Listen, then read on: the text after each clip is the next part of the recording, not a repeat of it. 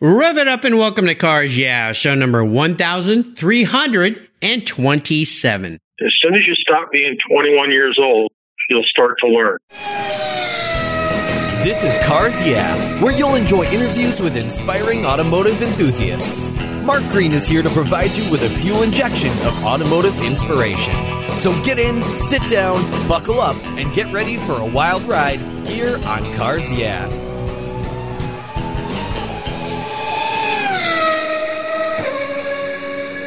Hello, automotive enthusiasts. I'm revved up and so excited to introduce today's very special guest calling in from Torrance, California, Kurt Hooker. Hey, Kurt, are you buckled up and ready for a fun ride? Always. Always, that's right. Kurt Hooker recently retired after 50 years helping build the Edelbrock Company in Los Angeles, California. I had the pleasure of meeting Kurt while shooting an episode of my Cars Yeah TV show. Kurt was in charge of developing and testing performance products for the company. A lifelong automotive enthusiast who loves wrenching on cars and going fast, for 6 years he raced his 1968 Chevelle Superstock Racer, winning numerous bracket races on Wednesdays and Saturday nights. From there, he ran an AED front-end dragster and set a national record at 7.8 seconds, going 180 miles an hour back in 1977 and 1978. Kurt and his wife, Teresa, have been married for 41 years. Congratulations. And their two sons have followed in their dad's footsteps, loving cars, and his 11-year-old son races a mini boat, which is pretty cool. So, Kurt, I've told our listeners a little bit about you. Would you take a brief moment, share a little bit more before I jump into the questions about your career and your passion, which continues to this day in retirement for automobiles? I sure will, Mark. Thanks for asking for the interview. You bet. My passion probably started when my dad came home one day and was putting a number on the side of our family Volvo to go race it at Ascot Speedway. And my mom stopped him from doing that. She says, no way we're going to take our only car out there and wreck it at Ascot Speedway. So that never happened. But anyhow, I was about eight or 9 years old at the time. And I've always helped my dad work on cars. And he did all the mechanical work on our cars at home and everything. And enjoyed it. And I grew up with that passion. And one day, my grandmother was babysitting Vic Edelbrock's kids. She did that all the time. And she told him, I have a grandson that really loves auto racing. And Vic said, send him down. I'll get him a job. And the summer of June of 1969, I went down there. He put me to work, and I've been there, and the rest is history. You never went home. Almost.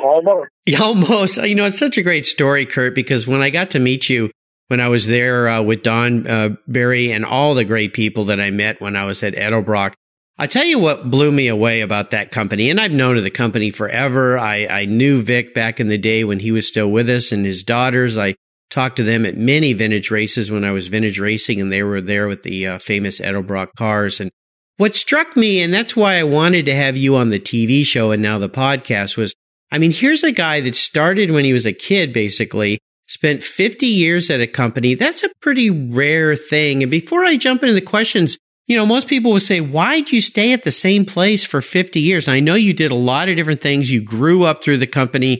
You became very, very skilled and accredited at what you did. But I'll have to ask you that question. Why did you stay at Edelbrock all those years?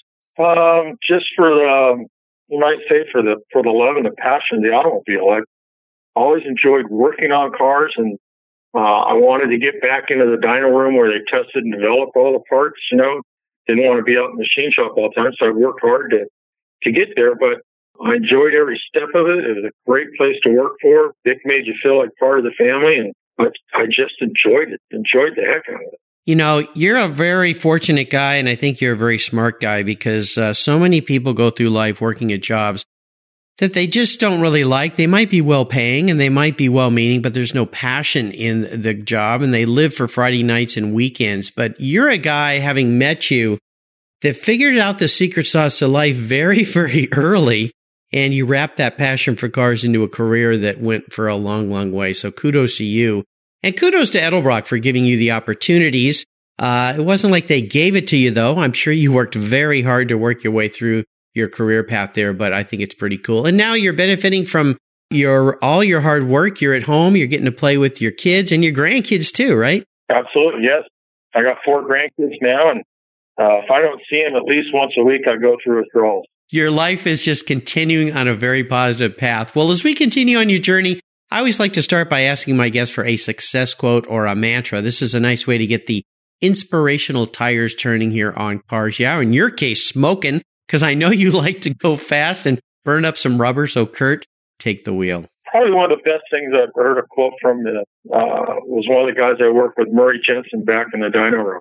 I was a young kid then and made a lot of mistakes here and there. And he told me one quote, he said, as soon as you stop being 21 years old, you'll start to learn. And it took me a while to learn that, and a week or two. And I finally figured out, you know, I just got to sit back and listen to some of these older guys and let them teach me and tell me, you know, I thought I had the world captured, you know. I mean, here I am, a great job, great place. You know, I'm young, and what else? You know, I've got it, man. It's done. But boy, I learned along real fast. It didn't work out that way. But Murray Jensen was a great teacher. You know, you mentioned him when I was there, and I'll let our listeners know that Kurt, I had a lot of fun with Kurt at Edelbrock because he took me on the dyno. There was a big block in there. He let me rev that thing up and watch how the dyno worked. And I mean, it was so interesting to me. I'd only seen a couple dynos before, and you were great at explaining it to me and realizing the sincerity that Edelbrock takes at performance and really testing, developing every single product to make sure it's perfect. So when it gets on your car, it works as expected. So thank you again for letting me come into your dyno room and play with your dyno. That was pretty darn cool. Anytime. Well, let's go back in time. I'd love for you to share a story that instigated the passion you had for cars. You mentioned that great story about your dad wanting to race the family Volvo. Thankfully, your mom spared the family car from what could have been a disaster. That's a hilarious story. But is there a pivotal moment in your life when you knew that you were indeed a car guy just like your dad? Probably my dad took me, just before, you know, you could get the Indianapolis 500 at home. There was a theater in Redondo Beach that had closed circuit TV, and you could go there and watch the Indy 500, you know, right there on the big screen TV. He took me there a couple times, and then I just knew that I just loved cars and watched them go around and go so fast. And I started seeing cars around town, older cars and fixed up, and, you know, and even newer cars, you know, mag wheels and things. And the heart wanted it, you know, and they always say the heart wants what the heart wants, you know. And I don't know, I just always had the passion for the car. I just loved going fast. Well, obviously you did. I mean, going as fast as you did back in the day with the racing you did and the drag racing. You know, Kurt, for a guy like you and me, we've been around for a while, and we don't take some things for granted that maybe younger people do these days. I want some of you younger listeners to stop and think about that. To watch the Indy 500, he had to go to a theater and watch it on closed-circuit television. I'm sure that big screen probably wasn't that big, but if you think about now, we walk around with these little devices in our pockets, and we can watch anything live streamed right on our phone. I mean, could you ever imagine back in the day that something like that would exist? Oh, no, not at all. Not at all. Like, yeah. Like nowadays, when you're working on your car, I mean, back in the old days, you had to like almost do by mistake, no trial and error kind of thing. And nowadays, you just put it off on YouTube and tells you how to do it, and off you go. Oh, I know. It's absolutely fantastic. I was cooking some dinner last night and pulled up a YouTube recipe page and just put my phone on the counter and made dinner and watched. And, you know, it's just, I had to kind of stop for a minute and go, man, this is so cool. Would have had to pull a book out, try to find the recipe, read the recipe, and now I can just watch somebody do it. It's so much faster and better. So, yeah, we're living in a magical time. Well, Kurt, I want you to talk about a big challenge or a big failure that you faced along the way in your career. No doubt you had some of these things happen along the way. I would love for you to kind of talk about one and then tell us how that experience taught you something so you could learn and go forward and gain even more momentum in your career and your business. Well, my biggest challenge, I think, was I wanted to succeed. That was, I think, was my hardest thing, because I started out by working on the burr bench at Edelbrock, you know, and then, you know, boxing manifolds and boxing kits and putting things there, making instruction sheets and doing things like that. But always in the back corner was the dyno room and the roar of those engines. And I figured out, how am I going to get there? You know, what am I going to do to get in that dyno room? I just worked hard and tried to show Vic that I had the passion and I wanted to get in there and the drive. And, you know, if they asked me to work a little overtime, and, you know, just absolutely. I was always early at work. I mean, just put the foot forward and try to show them, you know, the value of me to the company. And like I always kept, Dick always used to do tours and said, Kurt used to always sweep the floors and sweep right back to the diner room. And you know, that was something that stuck with him. He saw that I wanted to get in there. But the diner room area out front of that was the cleanest spot in the whole building. I swept that floor every day. So it worked. You know, it got me where I wanted to go. But you just got to have a passion and desire to do what you want to do. Yeah. And, you know, the key thing I hear is work hard. And lots of times you work with people and they're there for 3 months, 6 months, and they think they should automatically be promoted or advanced to the next level. And I would assume that didn't take 3 or 6 months. I mean, you had to prove your worth by consistency and persistence. And you said a few things that stuck with me that my dad taught me, and that is get to work early, stay late. If the boss needs you to stay and do things, you do it. If you have to stay after, if you have to come in the weekend, because that shows him. And if your boss is your customer, same kind of person, you do the extra things for them too. And eventually you'll get what you want. It just takes time, tenacity, and hard work. That's all. And it will take time, but you need to be patient and prove your worth. And that will happen. It happened to Kurt. It's happened to me. It's happened to 1,300 plus people before you here on Cars Yeah. Let's have a little bit of fun and talk about your first really special vehicle. You had some cool cars back in the day. You raced those cars. If you could pick one that was kind of the first one that had great meaning for you and maybe share a memory you have about that fast ride.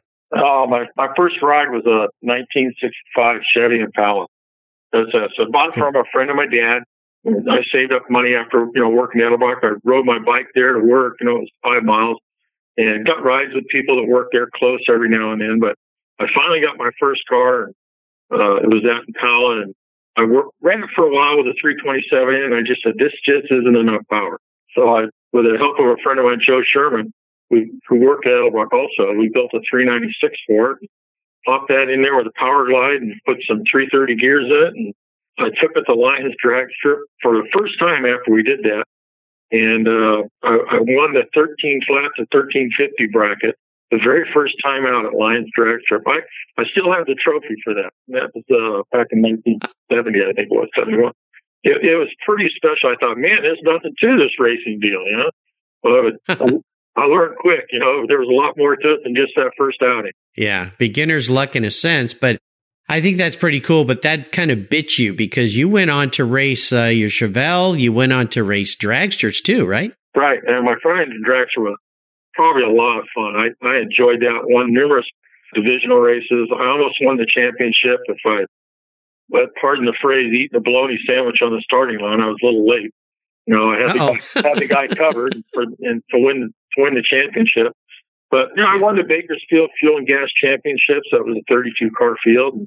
That was probably one of my special events with that car. Yeah, absolutely. I know when I was there shooting the Cars Yeah! TV show, you showed me some pictures of that dragster that were there in your office space. So, yeah, very, very cool. 180 miles an hour. Oh, my gosh. That's fast. Yeah, that was pretty quick back then for a little single four barrel on top of big block Chevrolet engine, and it was a lot of fun. Well, that's fast today too. I mean, that's you start getting over 100, 120 in any vehicle, and things start to happen really, really quick. I mean, you got to be spot on. Well, at the end of the track, I was always happy to feel that parachute come out. It always is rather nice. I'll bet. Yeah, I'll bet. And I can only imagine. I've never been in a dragster like that, but I've been to many drag races and. It always blows me away at the speed and how fast those cars go. And I just, the feeling must be insane. I've had a lot of drag racers on the show, including, of course, the great Don Garlitz. And that guy's been down a straightaway a quarter mile many, many times for sure. Many times, yeah. Yeah, absolutely. How about seller's remorse? Is there a vehicle that you had in your past that you really wish you had back to this day? Oh, gosh, probably all three of my Impala, Chevelle, and dragster, but probably, I would like to have my Impala back. I didn't have it that long as the other cars, but I could drive that around on the street today, and it would really fit with today's image because it's a 65 Impala. It would be a lot of fun to take it to shows and just show it off. It was really a nice car. I enjoyed that thing. Yeah, I love those cars. They look really cool. Well, I always ask my guests at this point in the talk, what has you excited and fired up today? But I want to go back a little bit and talk about your final years there working for Edelbrock and some of the things that you did there, because what completely amazed me about Edelbrock the day that I spent with you guys shooting that TV show was the enormity and the magnitude of the product that you guys were putting out, the quality of the product that you're putting out, and the fact that you're still producing superchargers and carburetors primarily, amongst other things, and a lot of OEM work there. So tell our listeners a little bit about what those final years were like and what you were doing there at Edelbrock, and then we can kind of dive into what does it look like for a guy that's been 50 years at an iconic brand who's now at home, enjoying the rewards of all his hard labor. But let's go back in time first, okay? Oh, sure. We can go back to when I was in the dyno room in around the mid-1980s. Murray Jensen, who was in charge of the dyno room at the time, and asked Vic to bring me into the dyno room because he needed help. So how about that kid up in the kit department? He seems to be a hard worker and knows what he's doing. And they took a chance and brought me in the dyno room. And there again, worked hard. But Murray decided to retire, and then Vic put his faith in me. And Kurt, we're going to make you in charge of the dyno room. Wow, I was still kind of young then, and it's just, God, this is going to be a big challenge, you know. So, but I always fell back on the words of Murray, you know, just trust what you do, and always go for the truth, work hard, and test the products and make sure they're right. He said, if the number comes up bad, the number comes up bad. You just got to, you know, make the change to make it right. But you know, just enjoy the thrill of making a product, like Vic always said, that proven performance. He always liked that, you know, and that was one of his big kicks, because everything was tested. Everything from cylinder heads, camshafts. I mean, even a thermostat housing. He wanted to make sure it just bolted up and sealed. You know, just made sure anything with our name ran across the dyno. Let me ask you this. I know that the Edelbrock family has sold the brand, and Don Barry, who was on the TV show with me, is at the helm now. But I'd love for you to share a little bit. Everyone I talked to about Vic, in fact, I even had him scheduled to be on the show before we lost him when I was first starting the show. I talked to his daughter, Christy, about getting him on the show. He was so busy, though, even up to the end of his life. I mean, the guy was just always working. But tell me a little bit about what it was like to work with Vic Edelbrock. It was cool. I mean, it was fun. It had its ups and downs. I mean, Vic was a very caring man. He had passion for anybody that worked for him. In their family, like Vic, he adored my family. My two kids, my two sons actually worked there at Edelbrock for many years, 15 and almost 20 years, both of them. My youngest son just recently left Edelbrock and went to another career in sales, and that's where he worked at Edelbrock in sales. My older son, he worked there in the dyno room with me. He went on a career in law enforcement, which he's been there for almost 14 years now. And he's happy doing that. But that's what Vic was. He cared for him. He cared for everybody that worked for him. And he helped you in any way that he possibly could. And he had a harder goal, but yet Vic was a businessman. You did something wrong that he didn't approve of, he told you. He let you know. Yeah, of course. And, you know, we always had a thermometer on Vic. You know, if he was talking to you and his face got red and his eyes started blinking, you're still in the ballpark, you know, but if he closed his eyes and he's talking to you, it was time to zip it, take it, and go, yes, sir, no, sir. I mean, he was getting this point across whether he wanted it or not. But then 30 minutes later, you turn around and say, okay, where are we going for lunch? You know, he was strictly that way. He was the nicest guy in the world. Yeah, yeah. I've heard so many great things about him. I had the fortune of meeting him a few times at racetracks, and he was always very kind, took a moment to shake a hand and smile. And I just know that, I mean, the guy taking over from his dad, you know, his father passed away, as you know, at a young age. And so Vic kind of jumped in there and, you know, took the business by the horns and just built an incredible business. I mean, I don't think there's anybody in the car world that doesn't know the name Edelbrock and what it stands for. And just for me, walking through that building and the stories that you're telling now of the family-ness of him and how he cared for people and the fact that your family worked there, it reminds me a lot of a sponsor I have here, Covercraft. I was just at their facility shooting a TV show, and very much the same way. I met one of the young people working there. He was in his 30s, and I said, how long have you been here? And he said, since before I was born. And I said, what? And he goes, My mom was working here pregnant with me. I've literally been here since before I was born. Well, that's pretty good. I know, isn't that crazy? But that's the way those kind of old school businesses are. So I think that's great. And by the way, kudos and a shout out to your son for working in law enforcement, first responders, near and dear to my heart. Thank you for his service and for you guys too, because, you know, he's part of the family. So that's fantastic. Well, let me ask you a little bit about what is Kurt doing today? What does the guy who spent his whole life working in the car world do for fun in retirement? Still working on cars. Of course. Years ago, I purchased a Brookville 32 Roadster, a rolling chassis from them. And I've been in the garage working on it, and I'm putting a 351 Windsor Ford in it, and putting a Ford in a Ford. I didn't want to build a Roadster with another small block Chevrolet in it, like everybody else had. So that's what I want to do, and I promised myself I'm going to finish that thing this year and put all the time and devotion into that. And spend more time with my grandkids, pick them up from school and things like that. And my main focus now is my Roadster. I want to get my hot rod done. Yeah, absolutely. Well, I have no doubt that you will. I know they did something pretty special for you when you left Edelbrock. Why don't you tell me about that? Well, a couple things. When I retired, one of the big honors when you said that you could see the Kurt Hooker legacy at Edelbrock was they dedicated the dining room in my name. And that was quite an honor. So the Edelbrock Kurt Hooker Dino Room. That was a heart-wrenching blow to me, I'll tell you. And then if any of your listeners want to take a tour of Edelbrock, all they got to do is call up and arrange it, and they'll give them a tour of the engineering room, the dyno room, and manufacturing whenever they're in the area. I mean, Vic has always believed in that. He gave tours to anybody and everybody that wanted to take a tour. I think this is great, and again, it's a testament to somebody who's worked his whole life in a field he's passionate about and loves, that's cars, and in retirement, he's doing the same thing. So there you go. There's the secret sauce to life. Well, Kurt, up next is the last lap. Before we put the pedal to the metal, let's say thank you to today's Cars Yeah sponsors. Hey, Cars Yeah, I'm a huge fan of Covercraft.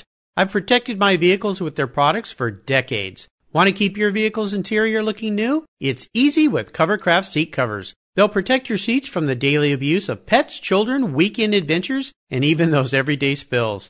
It's a fast, easy, and inexpensive way to keep your vehicle looking new. All Covercraft seat covers are easy-on, easy-off design that are machine washable. You can choose from many fabric options, colors, and accessories, all designed and carefully sewn for your special vehicles. Their seat gloves are semi-custom fit for cars and trucks, and their seat savers, a favorite of mine, are custom tailored to fit your seats like a glove. Work truck seat covers are tough, durable, denim weight fabric. It's like putting a pair of rugged jeans on your truck's seats. Want to stay warm? Covercraft also offers seat heaters. Covercraft is the right choice. Learn more today at covercraft.com and tell them Mark at Cars Yeah sent you. That's covercraft.com. Are you looking for a way to get your products or services into the ears of thousands of automotive enthusiasts around the globe? I can help. This is Mark Green here at Cars Yeah, and I'd be honored to be an influencer and ambassador for your brand in a unique and personal way. 5 days a week, thousands of subscribers and listeners enjoy the Cars Yeah podcast and website. Contact me today and I'll show you how at mark@carsyeah.com or connect with me through the Cars Yeah website at carsyeah.com. Hey, Mark Green here from Cars Yeah. Did you know you can now see me on the Cars Yeah TV show? It's a weekly visit to some of my past Cars Yeah podcast guests, and I take you along for the ride. You go behind the garage door and into their lives, their businesses, and you get to see what makes them successful. With tens of millions of viewers, Cars Yeah TV is making its mark. Cars Yeah TV is available on MAV TV and Lucas Oil Racing TV. You'll find MAV TV on Direct TV, Fubo TV, Fios by Verizon, or you can stream it through Lucas Oil Racing Television online. And they said I only had a face for podcasting. All right, Kurt, we are back, and I have a very introspective question for you. If you were a vehicle, if you woke up tomorrow and you were a car parked in your garage, what would Kurt be and why? You know, I was at dinner the other night with Ron Shaver of Shaver Racing Engines, and we talked about, I told him I was doing this interview, and I told him about this question, and we both said the same thing. The 1970 Chevelle SS454. That car was just, when it hit the street, it was just raw muscle. It was just It was good looking. It was quick. It just showed authority whenever you pulled up to a stoplight and put a little cam in that thing, and it was rumbling there at the stoplight. I think it was just, and I think that was the stepping gate to the real big muscle air cars, you know, and Hemi Cudas and all that stuff came out. I mean, it was just the raw muscle and speed. Yeah, very cool. I like it. I could see that. Yep, definitely. That's you, Kurt. Well, we are entering the last lap. I'm going to fire off a series of questions here and ask you to give our listeners some very quick blips of that Chevelle throttle. So here we go. What's the best automotive advice you've ever received? Best automotive advice? Trust your instincts and follow your own common sense. And never try to rush through it. Just take your time and do it right. Do it right the first time. Like Bobby Meeks always said, he said, well, let's hurry up and screw up the first one so we can do the second one right. Yeah, words of wisdom right there. Would you share one of your personal habits that you believe has contributed to your success over the years? My passion for doing things right. And I was talking to my wife earlier, and she says, you should tell them about the neatness of my toolbox. I got all my tools laid out in the drawer. My tools are always put away clean, and every wrench is laying there in order. And they're one of my biggest, I don't know if it's a fetish or not, but I've always kept my toolbox straight and clean. You know, I'm the same way. I'm kind of a neat freak too, but I've always said that way you know exactly where everything is, and putting things away at the end of the day instead of leaving them a mess. I've been in some shops, mechanic shops, restoration shops, where things are just scattered everywhere, and you just kind of go, well, if this is how you treat your own stuff, how are you treating the cars you're restoring? You know, I don't know. Yeah, I don't know how people work that way. My grandson Luke would come over, and I'd pull open the wrench drawer, and they'd all be in order, but one would be missing. I go, Luke's been in the toolbox. I could tell. Busted. How about a resource that you find really helpful these days? Is there one you'd share with us? A resource? You mean like Edelbrock? Yeah, could be a website. Yeah, it could be a business, could be a supplier, could be an app you use, a blog you like to read or see? No, I don't usually go on the blogs or anything, but good resources. People go on the edelbrock.com thing, and if they want to learn anything about carburetors or learn on how to rebuild them, repair them, they got all the videos and everything right on there to help you get through carburetors, installing cams and heads and manifolds and all that stuff like that. So it's pretty helpful. I'd say the Edelbrock website, it's real helpful in the automotive industry, I think. Yeah, there's a lot of great things there. Now, if I could arrange for you to sit down and have a drink or a meal with anyone in the automotive industry, living or deceased, who would it be? Boy, I read that question. I thought, oh, it's a tough one. There's so many guys I've met in the automotive. But I still have to fall back on, it would be Vic Edelbrock. Because when he passed, I really didn't get to honestly tell him, thank you and for whatever he did for me and whatever he did for my family. A true heartfelt thank you, I think, would really mean a lot to me and a lot to him. Like when I retired, I went up and I told Vic's wife, Nancy, that I was retiring from the company after 50 years. And she said that was okay. She said that was just fine, and Vic would be okay with it. So, you know, your words ring true. I've lost about 6 or 7 people who've been on my show now that I've been doing this for 5 years. The most recent was Barry McGuire's daughter, just recently passed away, Nicole. And she was a guest on my show, a friend. Saw her at many events and SEMA every year. And what you just said is an important lesson for all of us. If there's somebody special in your life, take a moment and thank them today, because they might not be here tomorrow. You might not be here tomorrow to thank them. Take the time. Your family, tell them you love them. Life is fleeting. Life is short. And with this social media world we live in, I mean, every day, somebody who follows me loses someone in their life, and it's just life is fleeting, so take that moment in time. Now, Kurt, how about a book? Is there a book that you've read that you think our listeners would enjoy reading? Oh, yeah. Hands down, it'd be The Chrisman Legacy by Tom Madigan. Oh, yeah. It's a story of Art Chrisman, his career, his life. You know, Art was one of the nicest guys you could ever meet. He's one of the guys you like to sit and have a drink with also. But he was a gentleman racer. I've heard so many good stories about him. I worked with him through projects at Edelbrock and run into him at racetracks. And he always had a handshake and a nice smile for you. He was just a gentleman guy. Yeah, absolutely. Well, I'll remind our listeners, you can find all these great resources that Kurt has shared on his Cars Yeah show notes page. Just go to carsyeah.com, type in Kurt Hooker, and that all that information will pop right up. All right, Kurt, we are up to the checkered flag, and this last question can be a bit of a doozy, but it's a fun one, especially for a guy who has some time to have some fun with cars now that you're retired. I'm going to buy you a cool collector car today. Anything on the planet, doesn't matter who owns it or where it is, I'm going to park it in your garage, but there's a couple rules to this game. One is you can't sell it to buy your grandkids a bunch of toys. You have to drive it. No garage queens allowed here. And it's the only cool collector car you can park in your garage.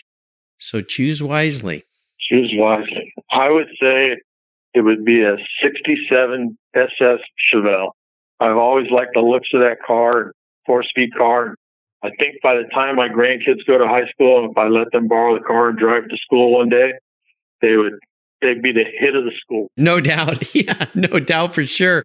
Well, Chevelles are just so cool to start with, and an SS, of course, and a 67, one of the best years, I think.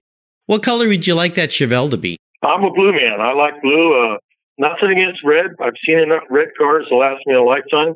Working at Edelbrock, everything was red. But yeah. I've always liked the color blue. Oh, yeah. Maybe with some white stripes? Possibly. They could go fast. Possibly. Okay. Oh, there you go. Absolutely. Well, Kurt, you've taken me on a great ride today. I appreciate you taking some time out of your busy retirement schedule with the grandkids and the family to spend some time with me. I can't tell you how much fun it was to spend that day with you at Edelbrock, getting to use the dyno, learn all about it. It was a spectacularly fun day for me. For you listeners, if you missed that episode, you can go back and see it on MAV TV or stream it on Lucas Oil Racing Television, our episode with Edelbrock. I want to thank you for sharing your journey. A new journey in life is just beginning for you with retirement. Could you offer us a little parting piece of elderly wisdom and guidance before you rip off into the sunset in that 67 SS Chevelle? I would say follow your passion, do what you want, and have fun at it. If you're not having fun, it's not worth doing. And just trust your own instincts and don't lose sight of common sense. Absolutely. Wise words from a guy who's been there and done that. And I know usually I ask people how people can get a hold of you, but in retirement, I would assume you don't want people bugging you. So I'm saying maybe just go to edelbrock.com, check out the company if you haven't been there before. If you want to see some cool things, you will find some cool things. No doubt some of Kurt's legacy still runs through that building's veins, no doubt, having been there for 50 years. Kurt, thanks for being so generous today with your time, your expertise, and for sharing your experiences with my Cars Yeah! listeners. Until you and I talk again, I'll see you down the road. You got it. Thank you very much, Art. Really appreciate it. You're welcome. You take care of your cars, but who takes care of your investments? Tune-ups aren't just for engines. Updating your financial plan is important, too. Your GPS may take you from A to B, but it won't help you on the road to financial freedom. For that, you need a good co-pilot and a very trusted advisor. Chris Kimball, CFP, is just the man for the job. He'll guide you down that road without driving you crazy. For over 25 years, Chris has helped people just like you and me with their financial planning and investments. With a master's degree in financial services, he is eminently qualified, and he's a car guy too. Learn more at chrisvkimball.com or call 866-ON-A-PLAN. Securities through Money Concepts Capital Corp. Member FINRA SIPC. CK Financial Services is not affiliated with Money Concepts Capital Corp. Thank you so much for joining us on today's ride here at Cars Yeah! Drive on over to carsyeah.com to find show notes and inspiring automotive fun. Download your free copy of Filler Up, a fun book filled with gorgeous photographs of fuel filler fun, including quotes from more inspiring automotive enthusiasts. Download your copy today, and we'll see you next time on Cars Yeah!